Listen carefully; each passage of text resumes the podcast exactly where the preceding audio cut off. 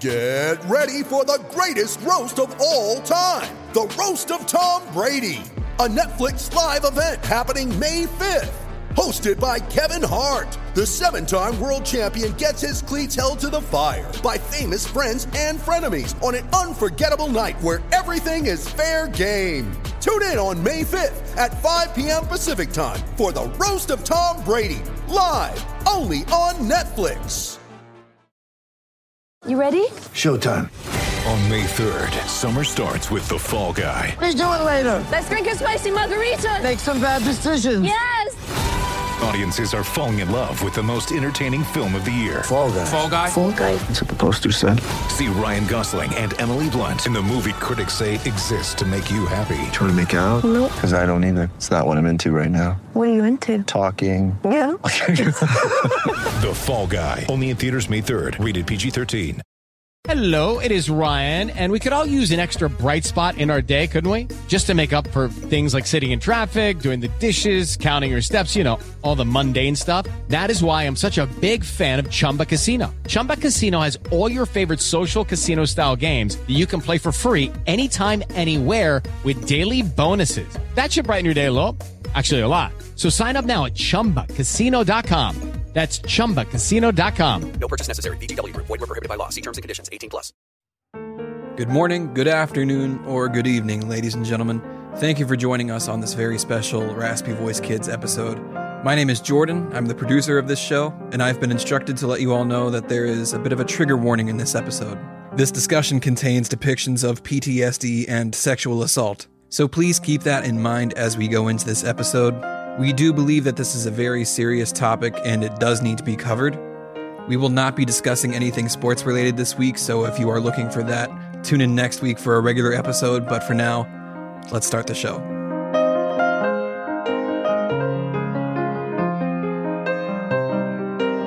This is Brandon Phoenix, aka I Also Hate Pitt, of the Raspy Voice Kids. You are listening to a special episode of the RVK podcast. Today we are talking about post traumatic stress disorder, anxiety and depression, destigmatization, and how to heal from the pains and the sorrows that so many of us have gone through. We want to start by saying, though, we are not medical professionals. We are not medical professionals. I want to reiterate that. So if you if you have access to mental health services, please use them. Our discussion today is to share personal stories of trauma, our personal paths to healing, simple ways that you can start your path to healing now, and hopefully, we want to be able to remove any of the stigmas associated with mental illness, which there are many stigmas, far too many, in the world that we live in. We'd also like to start by sharing the number 211, like 911, except for it's 211. It's a helpline number that will connect you to any services that you may need in regards to crisis and emergency resources, essential needs, resources, natural disaster resources, or even daily essential needs. So that's our intro. Um, I'd like to start too by giving some stats about mental health. One in five adults experience mental health illness each year. One in six youths aged 6 to 17 experiences a mental health disorder each year. 50% of all lifetime mental illness begins by age 14, and 75% begins by age 24. Suicide is the second leading cause of death from the age of 10 between the ages of 10 and 34. Suicide rates have increased 31% in the last 20 years. Only 43.3% of US adults with mental illness received treatment in 2018. 19.3% of US adults with mental illness also experienced a substance abuse disorder in 2018. At least 8.4 million people provide care to someone with mental Ill- mental or emotional health issues. Depression and anxiety disorders cost the global economy $1 trillion in lost productivity each year. Depression the is the leading cause of disability worldwide. Now, these next stats come from the American Institute of Stress. Stress is the basic cause of 60% of all human illness and disease. 75 to 90% of all doctors' office visits are stress related ailments and complaints. Stress costs American industry more than $300 billion annually. Job pressure, money, health, relationships, poor nutrition, media overload, and sleep deprivation are the leading causes of stress in the U.S. And while you may have known some of those stats, there may be some of those things you don't know. We wanted to share those so that people understand how pervasive this issue really is and that you are not alone if you are somebody who is struggling with these problems mentally and emotionally. We have with us today Jennifer Wilt and we have with us Emily Nestor. Both of them have experienced trauma, are going to share their stories. They're going to share some of the things that have helped them to grow and or deal with the issues that they've been involved with. I'll share some of mine as well as we get there. But now, as I've introduced Jen, I'm going to have her take over so she can share some of her story. Yeah, thanks, Brandon. Um, so my journey um, through mental health um, issues has really began with my diagnosis of PTSD, uh, major depression, and severe anxiety um, as a result of the military sexual trauma I experienced when I was serving in the Air Force. So that happened 16 years ago, and really, um, it it shaped my life for a long time. And it basically took me 15 years before I started make really uh, jumping down my path to healing. So there was a there was a lot of fallout afterwards that that happened because of, of the uh, sexual assault. So for one, I had a, a failed suicide attempt, and when I say I shouldn't be alive, I literally mean I should not be alive. Like I am a walking miracle. Um, I, you know, unfortunately, when you're in the military, when you suffer a trauma like I suffered, you can't just go home and be with the people that loved you and the people that care for you. I mean, the military still owned every hair uh, on my head. So I couldn't just leave and come home. So unfortunately, I was still forced to work. Um, they put, and, and, you know, my rapist and I worked together. So, I mean, they at least put us on opposite shifts, but there was still a chance for our paths to cross. Um, and it was just, it was so much, it was, it was really too much to bear.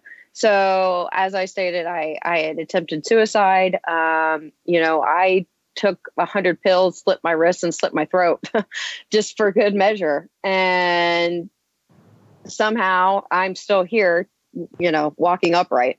Um, I ended up having to have two different stints in a mental rehab facility while I was down there. Um, they did make me go to trial. I did not want to testify because I just I, I didn't want to have to look at him. I didn't want to have to tell my story again. Um, and unfortunately, again, the military says, "Well, without you, there's no case, so we're going to make you." Basically, is what how how it boils down to. So I did. I I said, if I'm going to do this, though, I'm going to carry my head high. I'm not going to let him see me cry, and I'm going to I'm to get through this. I'm going to do it. So I did. And I was really proud of myself that I got through it, that um, I was able to say everything I needed to say, that I, I didn't cry on stand, um, that I was able to face him and, and all that. So basically what happened after my trial was um, they decided to give me a basically what's called a hardship discharge. Um, it's still an honorable discharge, but they just code it as a hardship.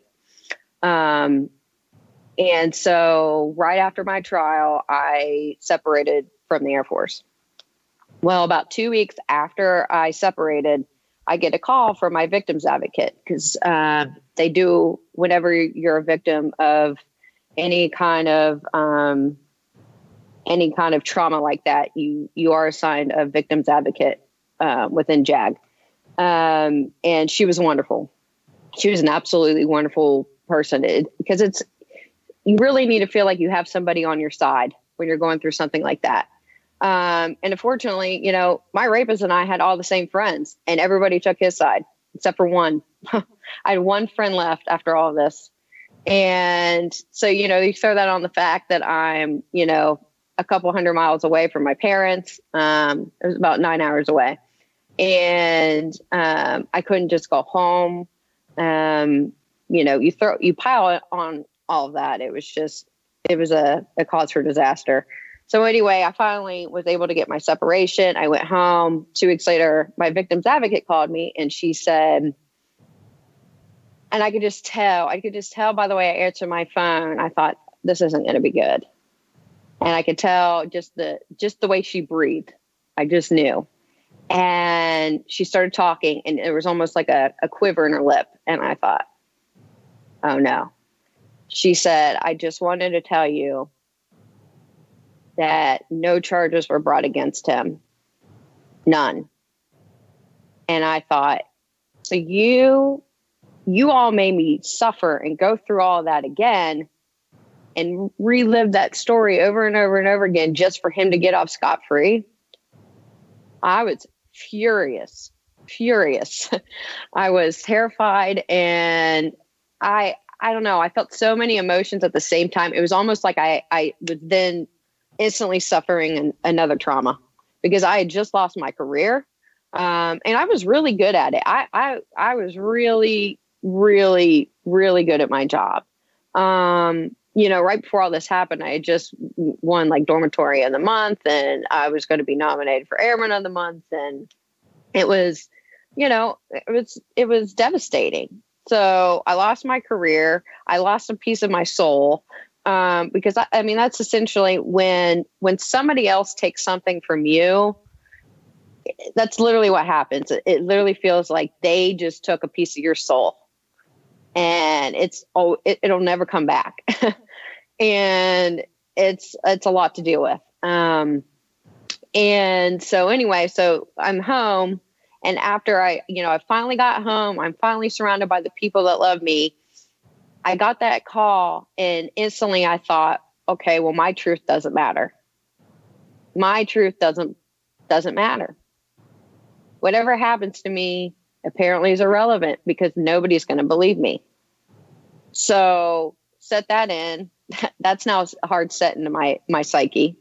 Um, so now instead of of wanting to be around all the people that I knew loved and cared for me, all I wanted to do was run away because I thought, what if they what if they stop believing me? Yeah. And so I moved 1100 miles away.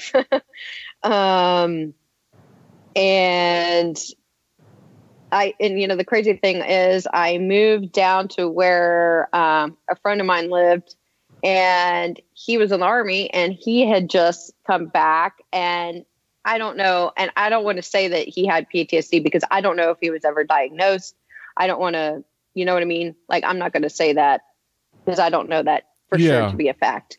But I, I think that he might have had PTSD. He's dealing with, you know, his own traumas of war and everything else. Well, um, just while you're you're mentioning PTSD, why don't we define that? Sure. Post traumatic so stress. Go ahead. You go. Post traumatic stress disorder is a mental health condition that is triggered by a terrifying event either experiencing it or witnessing it. Symptoms may include flashbacks, nightmares, and severe anxiety, as well as uncontrollable thoughts about the event. Most people who go through traumatic events may have temporary difficulty adjusting and coping, but with time and good self care, they usually get better. If the symptoms get worse, last for months or even years, and interview, interfere with your day to day functioning, you may have PTSD.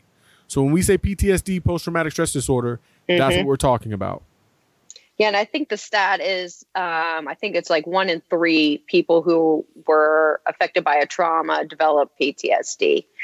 Um, and basically, you know, it's almost like, and this is what you'll you'll see that it defined a lot. Like this is, um, okay. So say you're affected by a trauma, and once that trauma sets in, and you know those those survival responses kick in um, you know, you, all your all your stress hormones are elevated, and generally PTSD sets in. It's usually about a month is is the average is what they usually say. It's about a month after the trauma occurs. If if you have not returned your stress hormone levels back down to um, a normal level, so basically your body's restored to what what scientists call homeostasis, just basically balance um, if if your body hasn't returned to that state, that's when PTSD sets in.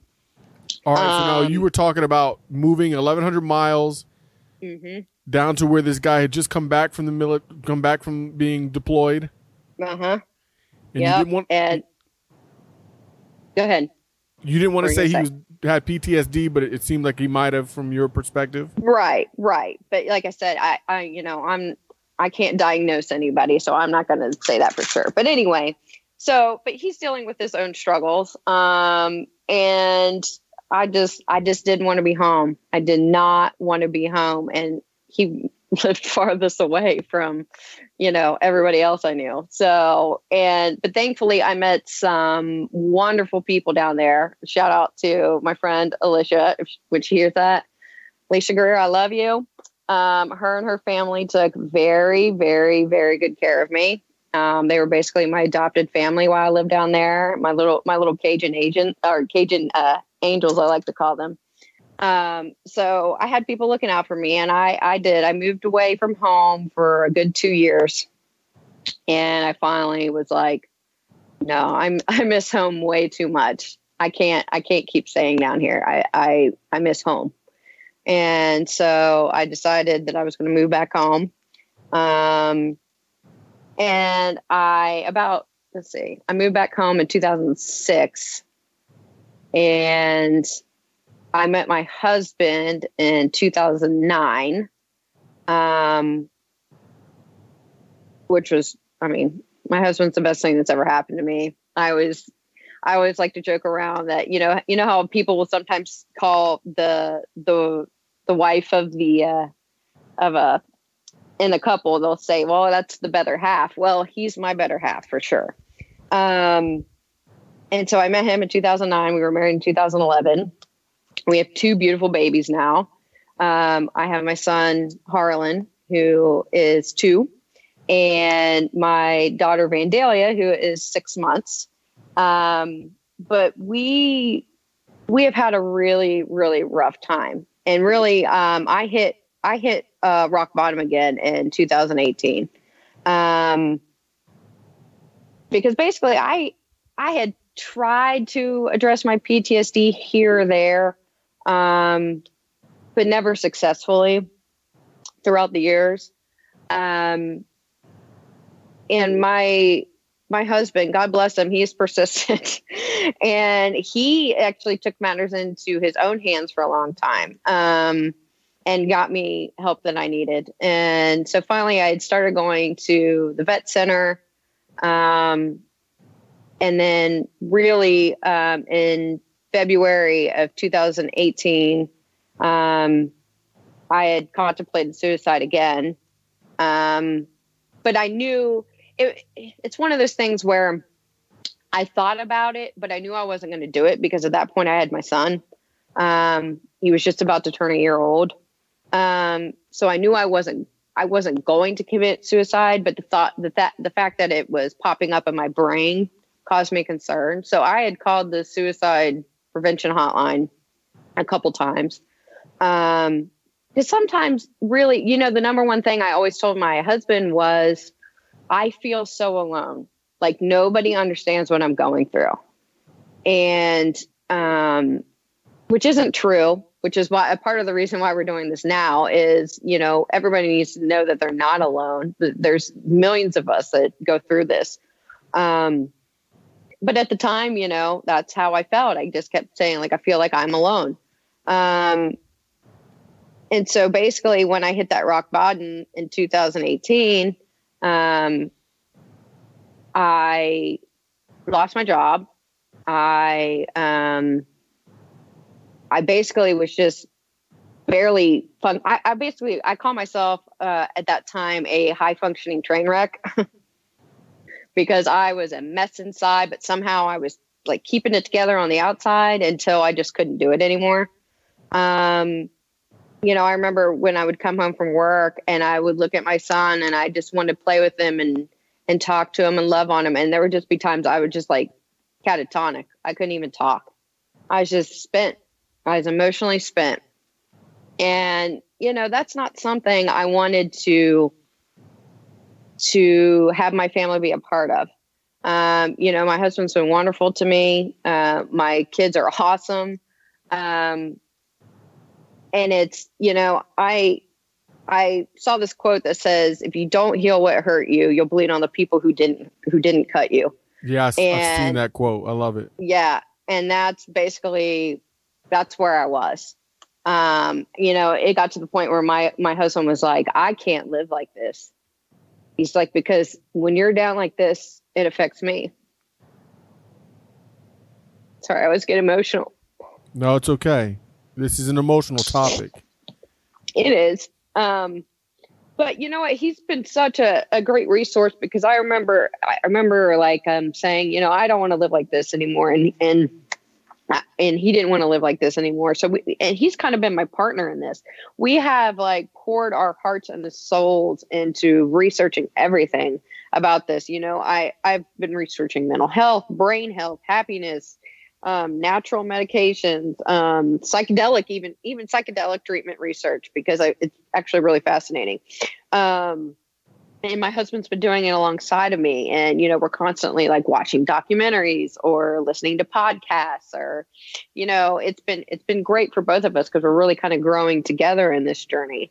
Um, and I'm really happy that now um I am so much, you know, I'm I'm not completely healed. I don't know if I'll ever be completely healed. I feel like there's always going to be like the residual effects of everything. Um but I definitely feel like I am way closer to being healed than I am where I was a year and a half ago, if that makes sense. Like I, I definitely think I'm on the right path. So It makes sense, and we're glad that you are. Yes. And, you know, it's just like I look at whenever I look at my symptoms, because I, I had been writing them down because I've just, I really feel like, you know, this is my purpose in life is to share my story and to help others um, get to a, a place of, of healing. Um, but, you know, every time I look at my list of, of, of um, symptoms, it just, and it rips my heart out. Like, okay, so I'm going to read these off to you just because I feel like if you compound it, you can really get the picture. So I had recurrent and intrusive memories, flashbacks, intense distress um, after anything that reminded me of the traumas. Um, avoidance of trauma reminder, or, or trauma reminders, obviously. Um, Self hatred. Like when I say I ha- hated myself, like I legit hated myself. Um, and then I had all these negative beliefs and expectations about myself also in, in the world that I live in. And, um, you know, it's really sad. And then, you know, I'd always blame myself for everything. Um, it didn't matter what the event was, it was my fault. Um, I made a complete irrational, fear based decisions, um, self sabotage, which, you know, it included drugs and alcohol. Um, I had a you know, I was always procrastinating because I was so afraid that I was going to fail or something was going to change, or I would, get- and I, then I would end up just feeling like I wasn't good enough. Um, I couldn't concentrate. I couldn't focus. Uh, sleeping was awful. Like sleep was sleep was a trauma in itself for me because it was like I couldn't ever get my mind to shut up, and that was always when the, the the lowest points for me would always be at night. Um, and you know, my husband would have there'd be times he'd have to call off work to take care of me because he was up all night because I was up all night. Um, you know, I would have inappropriate outbursts, and um, those would sometimes occur in public. Like I would have legit public meltdowns. Um, I couldn't keep a job for more than five years. Um, I was always feeling hopeless. I had no self control. And I always, like I said earlier, I always felt like I was completely alone. And my emotions would go from like zero to a 100 in just a snap of a finger. And I would always create worst case scenarios for everything. Everything. Now, let me tell you that that does not go away. That, that, especially if you're a mother, like I feel like worst case scenarios are what all m- women have in common because we're all, and I also have a theory that's why we're, we are the ones to jump into action when something happens with our children because we've already played that scenario in our brain like 10 times Yeah. and we already know what to do. So, but like, you know, every time I look at that list, I think that's not living. Like, that is not living, that is existing. And I don't want to feel that anymore. And so, you know, really we had to dig down deep and I had a great, great support system at at the VA. I have um a fantastic therapist. She's wonderful. Like she like every time we talk about my sexual assault, like she gets all jacked up because she's like, You suffered an institutional injustice. Like she is so passionate about it. And she makes me feel like, yeah, she would like she always tells me it's not your fault. It was never your fault. You shouldn't have gone through this. You know what I mean? Like she's on my side and I appreciate that about her. Yeah. And you need Um, that. You do. And um, you know, between that and my family, um, and just constantly trying to learn about it and doing the things that I'll maybe share with you here in a little bit about about moving forward on this journey because everybody's journey is going to be different. And I can tell you one thing for sure right now is that nothing happens overnight. It is it is a grueling, grueling pro. I mean, you got to think I I suffered for 15 years, and that doesn't change overnight. I mean, it's been a year and a half, and I like I said, I'm still not healed. I'm still not even considering myself healed, but I am definitely better than where I, I was, and I'm I'm definitely getting there. And I and I have hope. That's the biggest thing is that I now have hope. That is the biggest thing. You have hope. You have uh, Mhm. you have a future perspective. Exactly. If you're forward thinking, and I Mhm. want to reiterate, you don't have to suffer with this for as long as Jen did. That's one of the things that Jen has has taught me is that she's taken control of her life um, by not only her research but her efforts and the efforts of the people around her. Um, and when you're able to do that, the sooner you're able to do that, the better your chances are of growing and to some extent overcoming the issues Right. that come from post traumatic stress. hmm So we got we got Jen's story, uh, her her story of trauma, and some of the story of her overcoming to some extent what she's dealt with. Um, we want to bring Emily in now. Emily, you there? I am here. Yes, I was just uh, sitting back, listening to everything, and and like shaking my head. I laughed, I cried, I related. Um, yeah. So it's actually it's actually interesting too. Of course, uh, like you said, Brandon, you have a male audience for the most part, so I feel like it might be hard for people to relate. Um, specifically to like our stories because they're actually really really similar um, in terms of like the sexual assault aspect.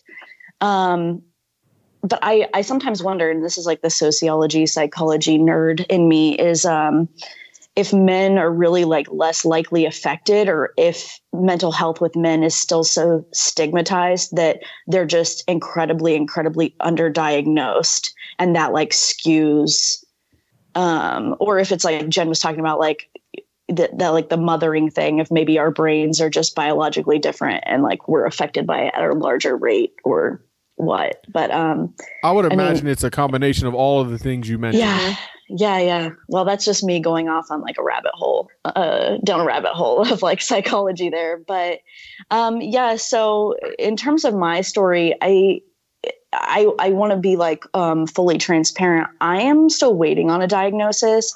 Um, So when my assault happened, which I'm coming up on a year on Thanksgiving, so this month is a year for me. Um, so it's been, uh, I forget the term you used, um, like a functioning train wreck. Is that what you said? Yeah. Yeah, functioning train wreck. that's me currently. So, hi, I'm the walking functioning train wreck. but um and I think that may be like a thing that comes up with anniversaries. I'm not sure. This is my first one. So, um I I was dealing with multiple things last year. Um going through a divorce, um dealing with like a highs and lows of uh doing the podcast that I did and filming a documentary and all of that. Um so I was trying to re-enter the dating world last year and had never online dated because I'm right at that cusp age where like I just never had to do it. Uh, I was seeing a guy about a month and then um, ultimately was sexually assaulted. And I'm not going to go into detail, um, but the way in which it occurred is really hard for some people to wrap their minds around because they simply don't understand consent in like a large context. Um, but I mean, my consent was violated. Um, and this was the early morning hours of Thanksgiving. So um, I, I barely slept. And there was that something you said about like feeling super lonely. And I specifically remember, and this is like in hindsight, how I should have known there was going to be long term trauma, is I remember like being in bed. And if you've ever watched Life of Pi, when he's in the life raft, like with the tiger, mm-hmm. um, it's like that feeling of loneliness is like yeah. being out at sea in a life raft with like a live tiger. Uh, and I think that that's like assault in general, but I think that that's PTSD and like a, a good um, kind of comparison too. Yeah. But uh, I went to Thanksgiving dinner, and then at Thanksgiving dinner, my dad told me he had Parkinson's. So I really didn't have time to process uh, the wow. assault that had happened like 12 hours prior. And then this was late November.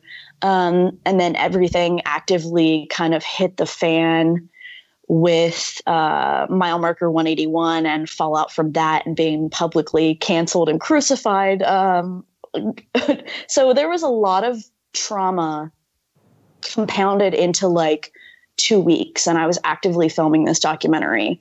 Um, so i did not process mine. It wasn't i didn't go and report. I didn't i didn't have time to process it.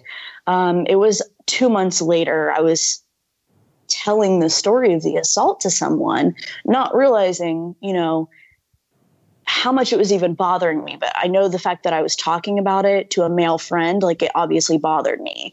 And they pretty much looked at me and they were like, hey, um, that's rape.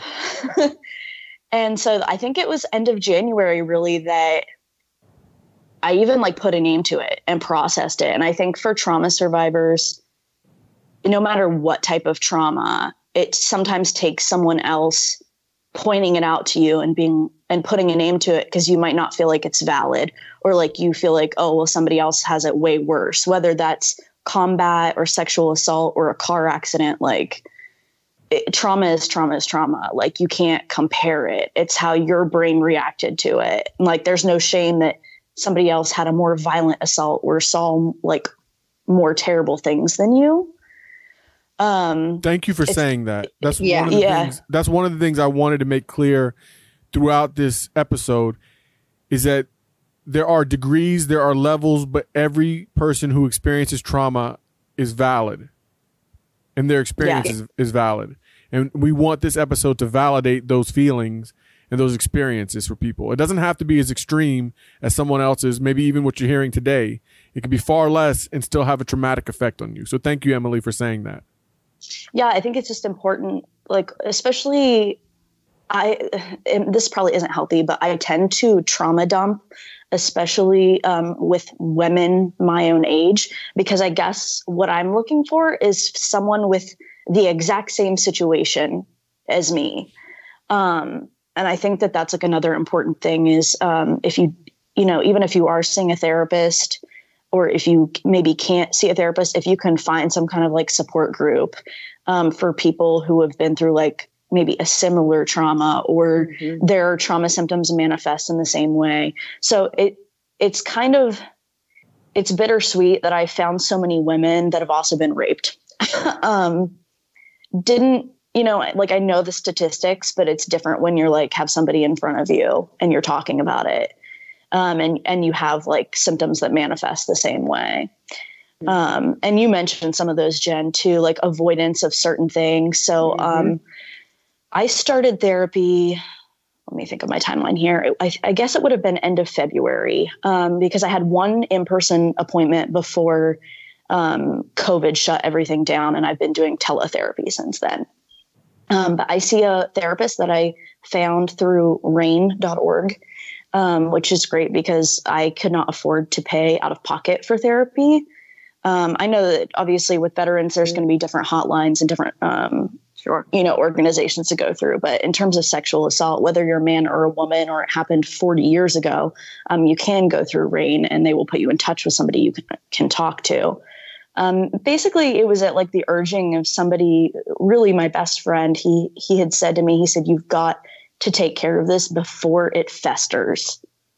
Um, yes. So on one hand, like I'm very glad that I did that, and I feel like being shut down and not having to go to a job and not having to no one was functioning like the first four months right we were all just like mm-hmm. people were day drinking you know what i mean we were all homebound yeah. so i really had time to work through some of that um, and i'm thankful for that timing um, but i've recently like i've i've hit that kind of like rough patch um, and I've been like, man, I kind of wish I had never unpacked this because I could pack it away in like a suitcase.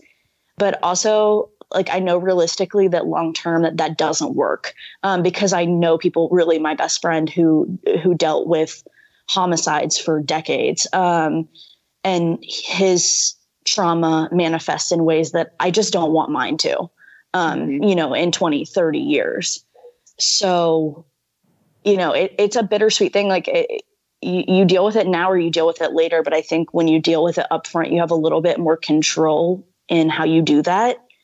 Um, because it's kind of like a controlled uh, explosion, right? So like yep. it's that controlled demolition of a building. you can like tear it all down and build it back up again. Um, if you actively are like taking those steps to do it, it's still really ugly, but you have a little bit more control over the situation. Um, yeah, but yeah, yeah, I, I, have to say, like, really, you know, in the last couple weeks, and Brandon, you were like, "Are you okay doing this?" And I was like, "Yeah, I'm just in the ugly part of it right now." Yeah. So I, I, you know, I had talked to my best friend, I had talked to my therapist, and my avoidance thing was dating and any type of sexual encounter. Um, so I actively am trying to date again, and so uh, it's not fun, but I'm doing it. Um, and so that kind of sent me into like the last six weeks into a little bit of like that um, functioning train wreck. Mm-hmm. And I've been trying to like, you know, I'm I'm single. I I just moved um, in July out of state. I moved to Columbus, um, so I am living on my own for the first time ever and dealing with all of this. So it, it looks very different. Um, when I don't get out of bed, I just simply like, there's no one here. Uh, I just mm-hmm. don't get out of bed that day. I have the dogs and they keep me active.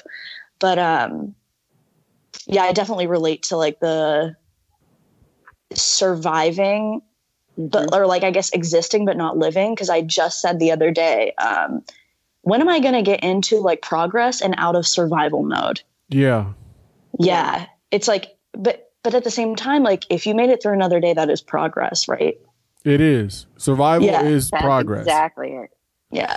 So, um, but I mean, Emily, think about the fact that you went through all that.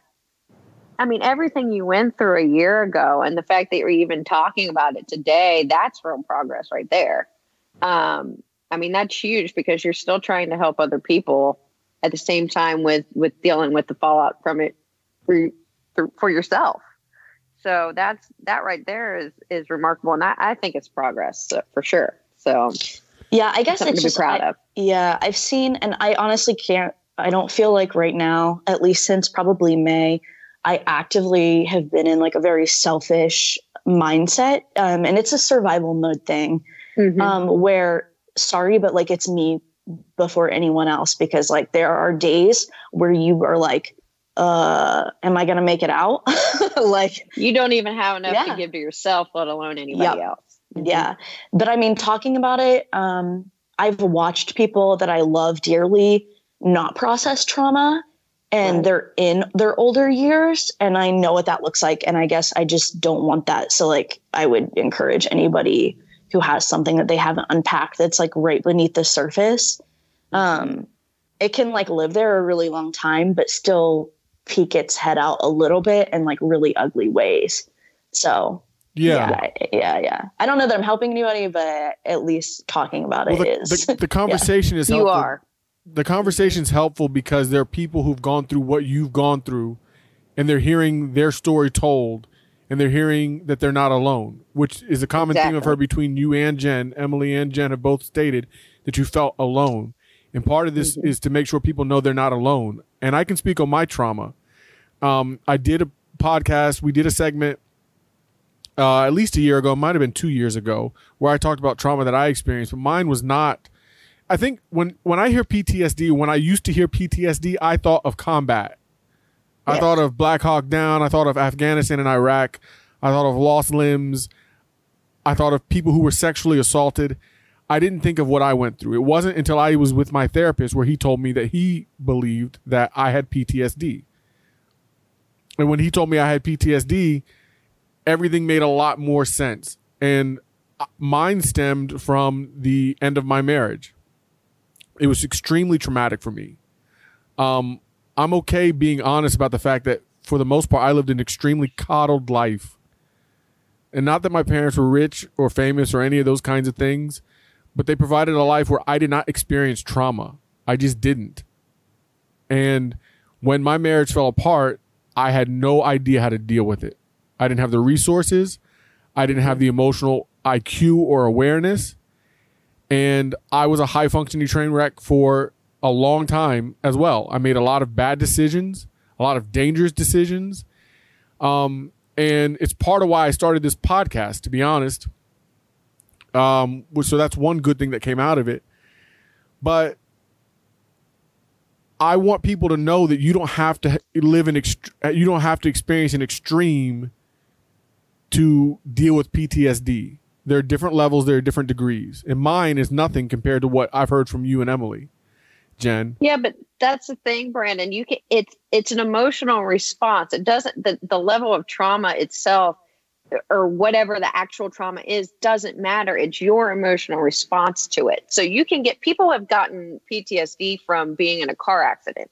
Okay. Yes. And I know those people. You know, it's like so you can that's part of the start part of the issue um, too for a lot of us is when we don't have those resources and we don't have the the coping skills that we need is that we can't even we're just so busy on well my trauma is not as bad this isn't so my, it doesn't matter. Let me i want to read this to you. I read it to you the other day brandon but i'm going to read it to you again.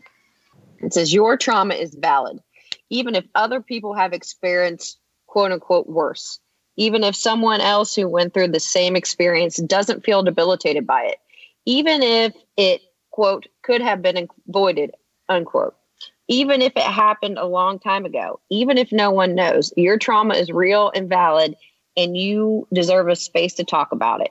It isn't desperate or pathetic or attention seeking. It's self care. It's in it's in uh, inconceivably brave. And regardless of the magnitude of your struggle, you're allowed to take care of yourself by processing and unloading some of the pain you carry.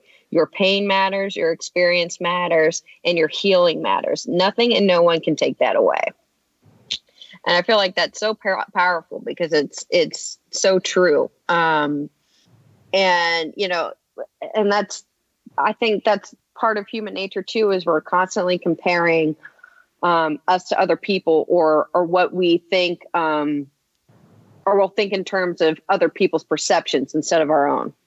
Yeah. Um, I- if that makes sense. You know, Yeah. we're so worried about what everybody else thinks instead of addressing the fact that it's it's our it's our world, it's our response, it's our trauma, it- it's ours, not I- theirs, it's ours. I agree, and I I felt a lot of shame for a long time being diagnosed with PTSD. I didn't want to share that because I didn't want people asking me and then me being ha- having to say what it stemmed from. But I can I know for a fact that I know people who've been in car accidents who have experienced post traumatic stress. I know. I, I mean, yeah, I was in a car accident five year over five years ago, and for a while I struggled with it, and it was very minor, but it's just the way that your brain reacts. I mean, it's your, it's just it's simply like biological, and then eventually, you know, I did get on anxiety medication for that. Um, and eventually I kind of just worked through it. And honestly, I think my podcast kind of helped with that. Yeah. Uh, I don't. God knows how. I'm really not sure how how that It's possibly helped me. But it, it was Purpose. well that, and it was like uh, I think encountering a fear sometimes is like the best way to get through it. Um, so for that, it it really helped, and I I just don't. I simply like I I don't struggle with that anymore. Um, That's great. yeah. It's amazing how that works. yeah i mean that and sometimes it is like a time thing but um obviously with complex ptsd and like when you're dealing with multiple things you know especially in my instance last year it was like my dad sexual assault and being essentially publicly like crucified uh, for, for a while it was it was compounded within like two weeks. Um so you know your brain doesn't have like what you were talking about jen where your stress level doesn't have time to come back down.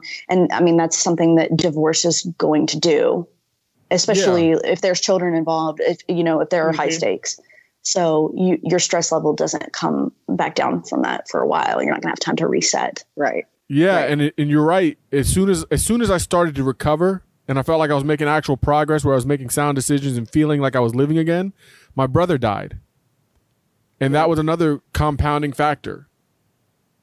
Because Yeah. of course I was close to him, and for a while I thought I was doing well with it, but I hadn't dealt with it. I hadn't addressed my feelings for it, and so I think you're right. Like when, well, I know you're right. When your brain doesn't have time to come back down or deal with what actually is happening, you're going to experience these symptoms. And the thing is, there are millions and millions and millions of people in this world, in this country, even, um, who are dealing with the things that we're discussing, and they have their own stories. And so we want to say again, if you have any of these issues, if you're dealing with these issues, call 211. It'll get you the resources you need um, that can help you deal with this trauma safely and effectively. And somebody said time heals wounds. Some some say time heals all wounds. It's not true. Yeah. It's That's time and effort. Not true.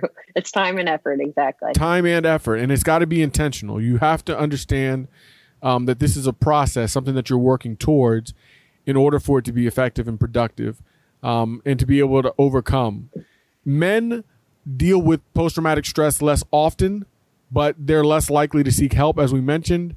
Why? Yeah, I think honestly, I think those stats are are are skewed a little bit because I I know a handful of guys that, like I said, I'm not a a psychologist or a psychiatrist, but who probably have a lot of the symptoms of PTSD, but they have never been diagnosed with it because they are not willing to go seek help. Exactly. So because they're why I told feel like a Yeah. lot of the stats are a little. It's only based on on what we know. You know, it's only the people who actually come come forward seeking help. and we're told constantly, "Suck it up, Buttercup." You know what I mean? It's the idea Mhm. of being a man, pulling yourself up by your bootstraps, not dealing with the actual issue, just moving on with life, as opposed to Mhm. dealing with life. Yep. Yeah, I I do want to say there too. I, I kind of when I've you know, and like you had mentioned, Brandon, in terms of like when you heard the term PTSD, you thought of combat veterans, uh, which is valid um, because I think that's really where like the root of our knowledge on PTSD, uh, scientific knowledge, stems from because people were returning really from Vietnam Mhm. with PTSD, and we hadn't seen anything like it before. Um, but I do want to say I I actually when I hear and it usually is men um, when I hear men have that response that sort of um, suck it up buttercup response I actually I don't even get mad I kind of feel worse for them because I kind of wonder about their upbringing and w how they were raised that they were told that same thing and it's never been okay for them to have basic human emotions because it was something that was simply wasn't allowed to maybe exist in their home or where they tried to have like that Mhm. vulnerable moment with somebody and they were told like to get over it or like suck it up or that somebody else just simply had it worse Yeah, like i And, you know, actually it's i actually funny- feel for those people It's funny that you say that because I always I always talk about that how we're all just a product of our race. I mean, I'm a parent based on how my parents parented. You know what I mean? Like, and you know, there's always things that every generation says that they're not going to do that their parents did or or whatnot. But you know, it's inherently built into us.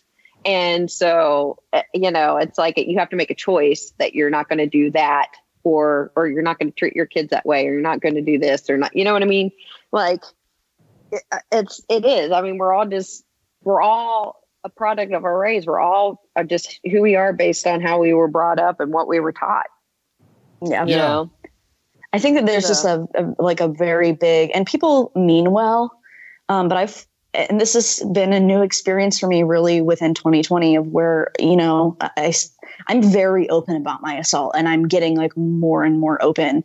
Um, and it, sometimes that feels like the only tool that I have, specifically when you have someone that has directly victimized you and it's maybe not like a car accident situation or a combat situation where it's a product of war. Um, telling your story kind of feels like your only um, power, um, especially, you know, and, and this is again sexual assault related, but you went and you reported and you were re traumatized. Um, I recently did a project on why um, survivors don't report.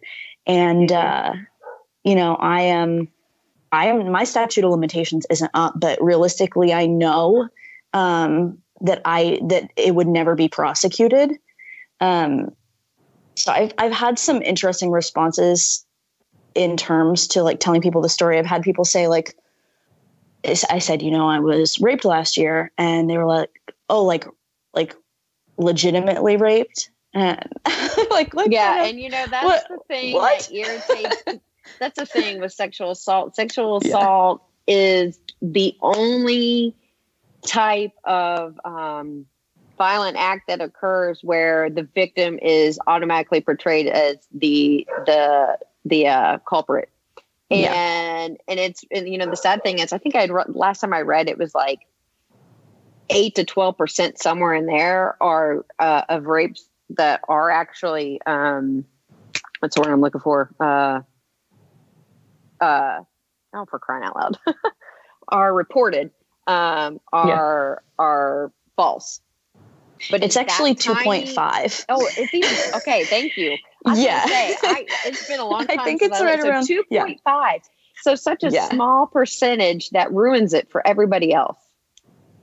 Yeah. You know, Yeah. and and that two point five percent is what um, gives gives um, rape victims the the stigma that comes along with it that they're lying or um, Yeah. it was just in their head or whatever, and it's just it's awful. And so, you know, and that's it's funny that you bring that up because that's mainly when I was kind of thinking about what my story and what what I think is most beneficial um, with sharing my story about what I needed to focus on.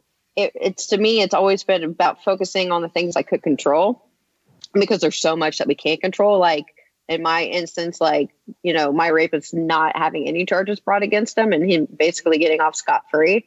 And so I'm like, well, you know what? I can't control that that's the way that the, the prosecutors felt. Um, I am, but what I can't control is how I'm going to respond to it. And, um, you know, it's just, man, I could go through some, Yeah. I could go through some stuff with that, but Well, yeah. I, I think that that may be why we see as well in terms of like statistics on who ends up with PTSD um, is the culture that surrounds sexual assault and the way that it's viewed um, or I guess questioned sometimes. Like every time that you're questioned, it's a little bit more of a re traumatization. So you just have kind of like, I don't know, it's like an impact on your brain every single time that it's questioned. Or like with you, I, I really can't even imagine like going through that entire process, especially through an institution like the military. Um, and then that's supposed to have zero tolerance Yeah. for for any kind Yes. of Yeah. Yeah. sexual abuse Yeah. or whatever. Mhm, yeah. So uh, yeah, yeah. I- I think that's why we see so much PTSD specifically with rape or Mhm. sexual assault um, survivors, uh, because. It, I mean, if you choose to report, and that's the process, you know, that you have to go through, and that's something I talk about with my therapist, is you're literally weighing. It comes down to like scales where you're weighing trauma. Am I going to be less traumatized if I report? um, or if I don't report, and if I do report, um, what is you know the outcome going to be and what's the trauma associated with that Yeah. so yeah Yeah, you're exactly right. And and it's a shame because it shouldn't be that way, but it is. yeah Um, so, but uh, if Brandon, if you want, I can start maybe going through some of the tips that I have. yeah, let's hear the tips. um, oh, we, Emily, you can jump in if something Yeah. strikes you, or um, probably i'm going to benefit from this more than anything okay, well, I hope. Um, but you know, the the number one thing, the very first thing that has to happen when you, you know, when you've hit that point where you're like, I don't want to live like this anymore. I I I want to be, I want to try to heal from this. I want to try to move on from this. Um, the first thing that really really has to happen is that you have to take ownership of it. And um, you know, you have to say, okay, it's up to me. And you know, this is the, the craziest thing. It, a big part of that is um, forgiveness. And for me, like this is kind of why it taken it. It, it took me 15 years um, to get to the point where I was willing to step forward with my healing.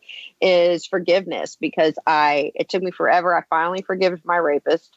I um, took me forever to finally forgive the military because I was ticked off at the military for a really long time. And then the last thing and the last person that I had to forgive was myself. And that's what took the longest. Um, and the other thing is explain is, that. is Explain forgiving yourself. so for me, okay, so the biggest reason why I felt like I couldn't forgive myself was the fact that during my sexual assault, I I completely froze. I was paralyzed. I mean, when I say I was paralyzed, I couldn't. eat. I don't even know if I was. I was obviously breathing because I didn't die, but I don't. I couldn't feel anything. I couldn't move. I couldn't scream. I remember staring at the door, praying that something would come out of my voice so maybe his roommate would hear me and I couldn't do anything. And when I say I literally felt like I was trapped in my body, like it literally felt like the inside, like my soul, if I knew where it was in my body, like I felt like it was on fire. And um, it's like al- alarms are going off in my head, and I froze. And I was so mad at myself for the longest time because I thought, why didn't you fight? Why didn't you kick back? Why didn't you scream? Why didn't you do anything? And I, I, for the longest time, I didn't know. and so finally, one day, you know, when I started on this research journey, I found that um, I found, I think, I don't know if it was a TED talk or something, and they were talking about how there's actually three survival responses. It's not just flight or fight or fight. There's- There's a third one, and it's called freeze like think about when you see a goat who gets like gets scared all of a sudden and you know how they like kind of go into like rigor mortis and they fall over and it's really funny? Um or you see a bunny that plays dead when a cat's got it in its mouth or you know what i mean? And they're just they're playing dead. That's essentially what the freeze response is. It's just your body's defense mechanism. If you can't run go ahead what were you gonna say I was going to mention there's actually a fourth that they're recognizing now. Um, that's called fawn, which is essentially where you know that you're, um, and, I, and I think this is particularly to sexual assault um, specific, but it's where you essentially um, try to like de-escalate the situation to avoid conflict. Um, so you kind of like try to please the other person to get yourself out of it's almost like a hostage situation right I Where was say like in a kidnapping situation or something like that. Yeah. yeah yeah so uh, where you kind of uh just try to um Survive. yeah y- yes Uh, so i mean there's a freeze um Yeah. but also where you actively try to like get through this situation but basically people pleasing Yeah. I just wanted Yeah. I wanted you, Jen, to explain forgiving yourself because I didn't want people to get the impression that you were saying that sexual assault victims Sure.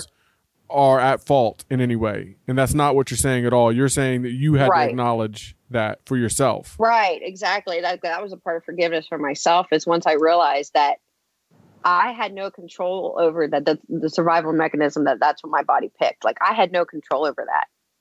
Um, my body chose that, and um, and you know, and then, then I and then I went through this whole thing where I was like, well, I probably should forgive him because maybe he didn't realize that he was raping me. But then, then I, this, this is how it works, and this is how it worked in my brain.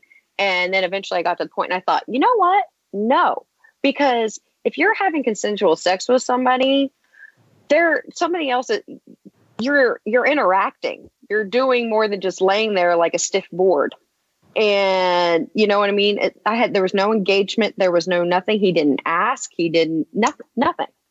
And I'm thinking, okay, yeah, no, no, no, it was not my fault. You know what I mean? It, but it I, it took me a while to get there.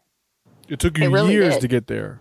Yeah, exactly. And because I'm like, you know what? No, no, no, no. Let's rethink about this. And um, you know, and, and so I finally did. And once I forgave myself, that was really that was a big stepping point for me. But then also, it, another big point is you have to realize that nobody else is going to take control of your happiness or is going to help you heal or is going to help you do anything.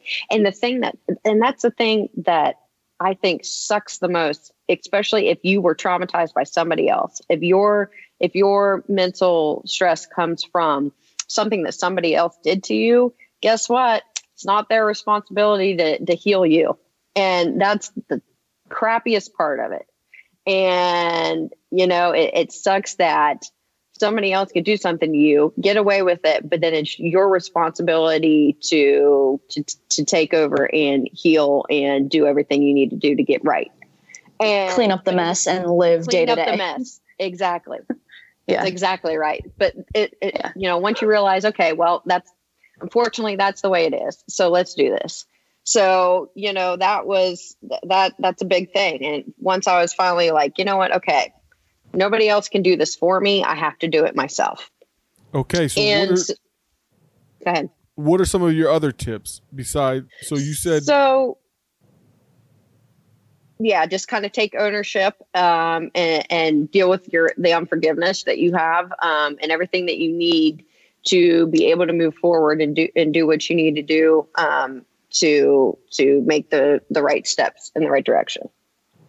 So for me, you know, something that I did is I drafted a commitment pledge for myself, and I basically um, wrote it out and said, you know, that I had made a commitment to myself on this date that I was going to actively try to heal from my PTSD, that I was going to try to be a better person, a better wife, a better mother, um, and be um, the best possible version of myself that I could be.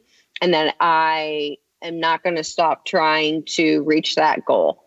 Um, and I signed it and I look at it every so often. I keep it in my, my journal that I use all the time. Um, and it's just a way to kind of keep yourself accountable because I tell you what, it's hard. It's hard because there's going to be days that you don't feel like doing anything, and that's okay too. I mean, a lot of this too is is realizing that you're not always going to feel the best, um, that you're not always going to be up to putting your best foot forward, but also having a lot of self compassion and saying, you know, you knew you knew this was going to be hard. Um, you know, maybe we just try to do something small today or just, you know, doing something little um, to even to get a little bit better every day. So, you know, if you if you feel like it, make a commitment pledge. Um, do as much research as you possibly can because there are so many different tips, there's so many different therapies, there's so many different um, ideas and and all the stuff out there that you know there's a lot of stuff that you might not even know about. Um, you know, like why did nobody ever talk to me about the freeze response? You know, things like that. Why? And you know, things things that I would have never known about otherwise. Um, so research, research, research. That's that's a big one. Um, and another thing is have a positive support team. Um, the people who aren't going to try to hold you back because they don't want to have to look at themselves and think about maybe growing. Um, people who are actually going to to actively help you and be there for you um, and have your best interest in, at heart um, and you know people who are willing to do it um, and also, like you said, you know, having a community. Emily, you were talking about that earlier. Um, you know, that's a big thing is is finding a support group, and, and even especially with COVID and everything that's going on now. There's probably so many online um, support groups or little meetings you can attend, or um, even local groups or anything like that. You know, we're not we're not meant to do these things alone. You know, think about all those years that we were hunter gatherers and we were in packs and we had support systems all the time. And, you know, that saying it takes a village to raise children. Well, that's because villages used to help you raise your children.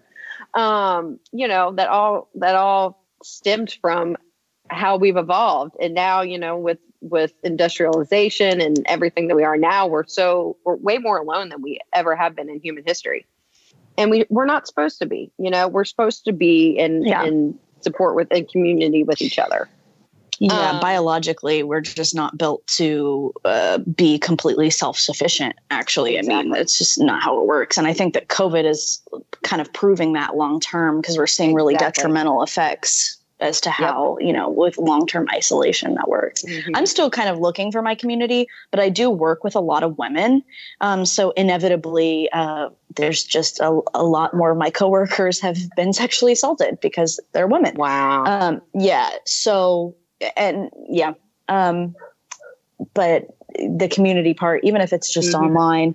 And I have a couple buddies that are like my late night text buddies. So mm-hmm. it's like when I'm having that 3 a.m. panic attack, I know who yep. my lifelines are. So Instagram stories great. help you too, huh? Yeah. yeah. self expression. You talked about the podcast. My my therapist told me self expression was a good thing. So one of the things mm-hmm. was the podcast. It was an outlet. It was also a safe space for me to talk without uh, judgment or without uh, responsibility. Um, I also wrote. I started writing. I wrote about my divorce. I wrote about my brother. Those things helped me. Those were things that were helpful for me as an outlet. Yeah, I actually have journaling on here. So, um, journaling's huge. It, it, I mean, even if because it's one of those things like if you feel like you can't express something vocally for whatever reason, you can at least write it down and get it out of your head and I think that that helps a lot. Journaling um, and say like every day I write down at least one thing that I'm grateful for, and it can be the smallest little thing, and it doesn't matter. But those small little things add up. Um, you know, and just starting, and I always do it first thing in the morning because I feel like if I start my day with some gratitude, then it'll help me get through the rest of the day. Because I can, if I'm thankful for the small things, then I can be thankful for the big things. Um, and then you know I'll, you know what? Something that my therapist and i do together um, is we always end our session with like five minutes of deep breathing. And everybody thinks that's so silly. Oh that's all hippie dude whatever. And i'm like no it really works. Like it just it helps you refocus. It helps you recenter. Helps you be present um, there's a reason, you know, yoga survived for as long as it has, and and and meditation and prayer and all these things. It's just because it helps you be present in the now, um, and it also allows your mind to slow down and and maybe process things. Otherwise, you know, because busy days we just get going and we get going through the swing of things, and it's just we're going through the motions and we're not even paying attention to what's going on around us. Yeah. Um, and then we'll you know we have those negative thoughts and we just allow them to come in because we don't have time to even examine them and process them. And they just kind of build up you know what i mean? And yeah. so you know that's it's breath work is huge. Um and you know and it, it's the same thing. What does every doctor tell you when you have an ailment? I mean almost every time. It's diet and lifestyle, diet and lifestyle. You know what? It's true. Unfortunately, it's true. Diet and exercise and all those things are important. I mean, we should know that by now. How many times have we been told that? Uh, but it really does help with everything, including our minds and, and you know, all those things. Um, and I mean, we could go on to that. That's a whole, that's a whole other podcast in and of itself is diet and exercise and mental health. But um, and sleeping. I mean, sleeping is huge. It's why a lot of us have problems, is because we have the problem sleeping. Um, it's hard to even function, and it's just like it's awful. like I said, with the with the poor sleep. But yeah, sleeping's important. I mean, liquid melatonin has been my lifesaver a lot because I, I've always Yeah. I've always struggled with sleeping medication. Um, I it I mean I've had a lot of issues with it. So, but oh, the old fashioned liquid melatonin does the trick. Um, you know something. Else yeah, I'm a big I'm a big proponent Yeah. of melatonin as well, and that's just really Yeah. something in the last six weeks. I at Oh, this great. point I have it. I have to have it every day, Yeah, or I don't yeah, sleep. Yeah. yeah, exactly. And you know, and another thing is to do a dopamine detox. And in case you don't know what that means, it means social media and technology, like detox from it. Obviously, I have been doing that. So I have not been on social media for a couple weeks now, but obviously I'm going to go back on it because we need to promote the show. so Yeah. I will be back on social media, but um, you know, unfortunately, you know, social media is still the easiest way to get um, information.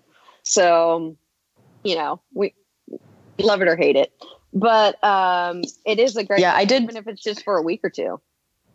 Yeah i did some like self-examining in terms and uh, in regards to my podcast i sort of Mhm. just eventually gave up on facebook because i found like a a a spam folder of messages that no human should ever read um, but i was like you know i was like what is this doing for me and like what isn't it doing for me and if i had had some really great support system on facebook or twitter or whatever then i would have but i kind of looked at it and i was like honestly like the only social media that makes me happier like when i use it is instagram so i just deleted everything else and stuck with that Yeah, yeah I understand. Um, and then you know, getting outdoors. I mean, it's like little things. It's little things that eventually add up.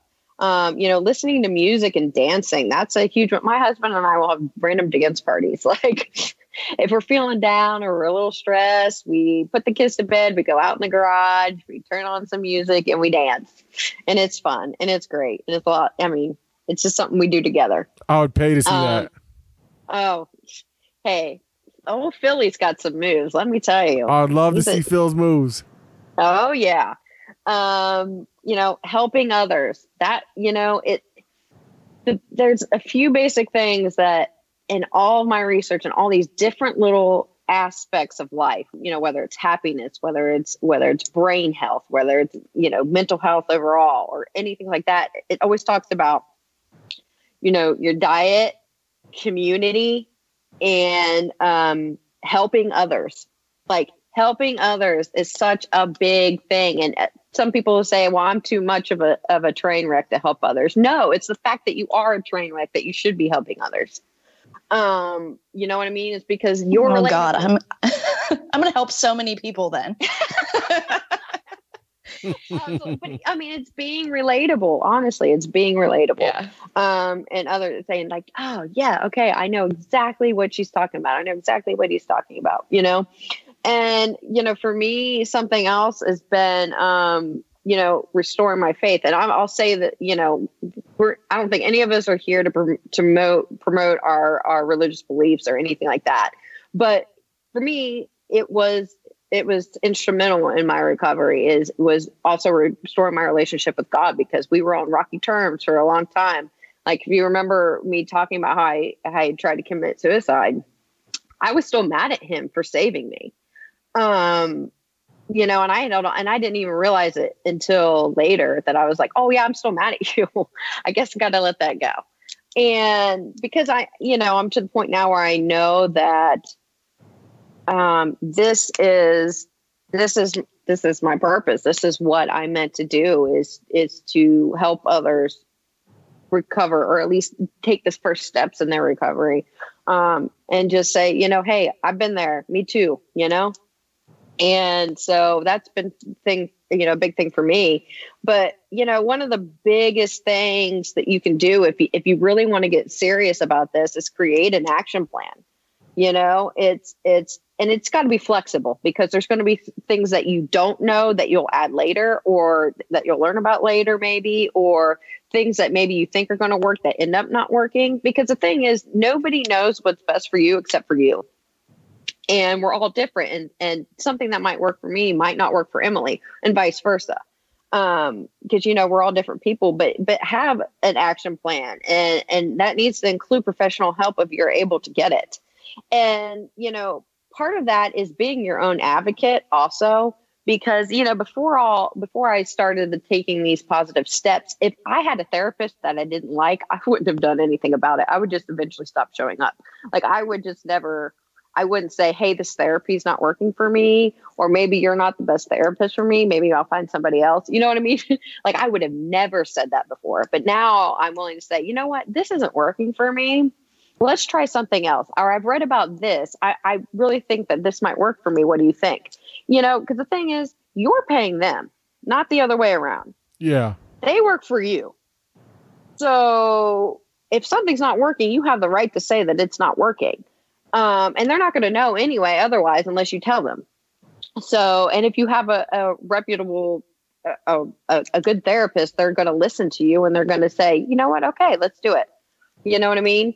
it's just you know there's so much that's back to the old fear based thing that you know i would have never challenged anything out of fear um so you know it's it's you know saying okay i am going to get help um, and if it doesn't work that's okay i'm going to say you know we're going to try something new um and being able to know that that you have that option um and figuring out what works best for you and you know something simple that I have is a negative positive coping skills list. And so when I started all this, I wrote down all of my negative coping skills on one side of a page. On the other side of the page, I wrote down all these positive coping skills. And so for 30 days at a time, I would work to eliminate a negative coping skill and replace it with a positive one. And it could be something simple like, um, for instance, okay, the brain and our body needs water. Okay, it needs a lot of water to survive optimally. So, one of my positive coping skills on there is drinking at least 64 ounces of water a day. And you think that's that is simple. It is. I mean, it doesn't have to be dramatic, but all these tiny little things that you do over time add up. And before you know it, you're just you're just trucking along. You're doing really well. So, and you've yeah. got all these new coping skills that you've replaced these negative ones with.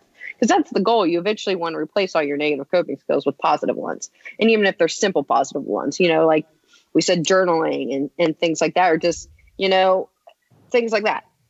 But also, something that helps is having a plan for your bad days or when you're not, or when you're, you're feeling like a failure or, or you're feeling like you're not you're not um, progressing the way you need to be or things like that. Listen we have all been there. It's not going to be easy. It's not a straight arrow but having a little a little action plan for what you're going to do when you feel like that and it could just be you know having a list of like affirmations or quotes or a bible verse if that's you or whatever ready to just kind of pick yourself up and, or call your support team. Or look back at you know part of journaling is looking back at at how far you've come. And um and that helps when you're thinking about how far you have to go. Look back at how far you've come. And then you know rereading your commitment p- pledge if you did that. Um and you know uh, part of you know part of this is changing your mindset about failure i think too is if you start looking at failure as just like a temporary setback that's meant to teach you something it'll help you grow so much faster or uh, instead of instead of dwell, dwelling on that failure, you'll be able to move on from it a little bit faster. Because um, it is, it's just part of the growth process. And then, you know, yeah. something. My last kind of thing is just learning to be positive and grateful in everything, in every situation, and it's that's the hardest one. I really think so because it's really hard to be positive about everything. But there's a if you go on YouTube and you Google hindsight window, and it's a it's a it's a speech by a guy named Eric Edmeades. Um, it's like a it's I don't know I don't even think it's more than twenty minutes. It's like one of the best speeches I've ever heard in my entire life about how to be positive and grateful about any situation that's thrown at you. And I mean, it's like seriously one of the best speeches I've ever heard in my life. So it's worth a listen. Um, but you know, just celebrating the small things. Um, and like I said earlier, like if, you can be grateful for those little things, you can be grateful for the big things. Um, but I did want to leave you with one quote that um, I think is really powerful. When I was talking about forgiveness earlier, Um, it says, "Forgive others not because they deserve forgiveness, but because you deserve peace."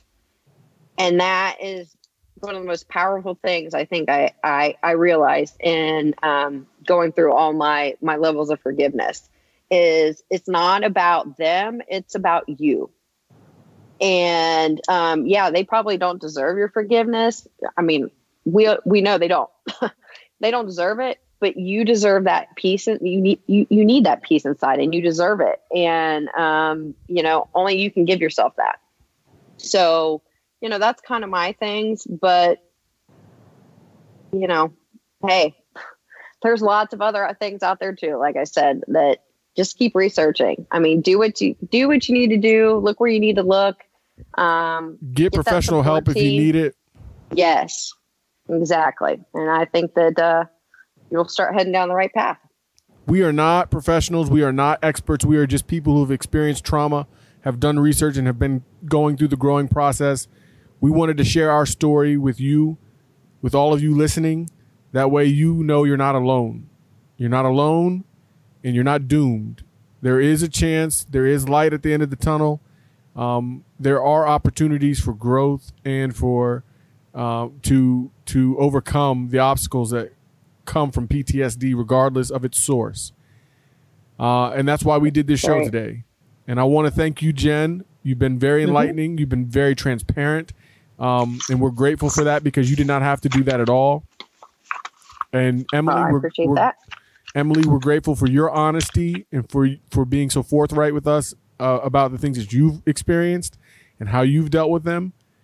Um, and we look forward to possibly doing another episode where we talk more about these kinds of things in the future. Absolutely. I'd definitely be up for that. So, And again, if you are experiencing any kind of trauma, any kind of negative mental health emotions, 211 is the number to dial for help uh, and for expert care. Hey, let me say something on that, Brandon, real quick. Um, like, okay, say say you call um, two one one, or they connect you to the suicide uh, prevention line, and there's an extra. You hit one if you're a veteran. Something veteran, something that veterans need to know, and I did not realize this until my therapist told me this. That if you call that sui- suicide prevention hotline, they start asking you your name, what branch you were in, your rank, all that. You do not have to give that that information. If you are suicidal, just say, I don't want to give you all that. I just want to talk to somebody or I just need help. Say that. You don't have to give them that information. I mean, that was something that I had no because that's one of the things I hated about that suicide prevention hotline is going through the rigmarole of what branch you were in, what your rank was, all the when did you serve, all that stuff. Like you don't have to give that information. You can just say that you are in crisis and you need to speak to somebody. So I just thought that was something very interesting that um and and and um, important that people need to know. So No, that's a good point. I'm glad you brought that out. I would never have known that. I Yeah. want to thank both of you for being with me today. Thank you for your time. Thank you to all of you listening. Um, if you see something, say something. If you can help someone, please do so, e- especially if that person is you. But we'll wrap this up for now. Um, you know how to get at us on Twitter, Instagram. You can email us. You can DM us. If you have our phone numbers, you can message us.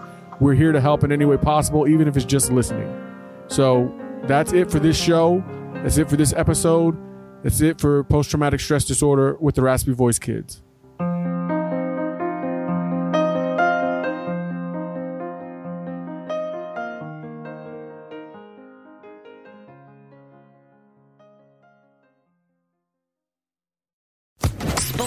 Sports Social Podcast Network.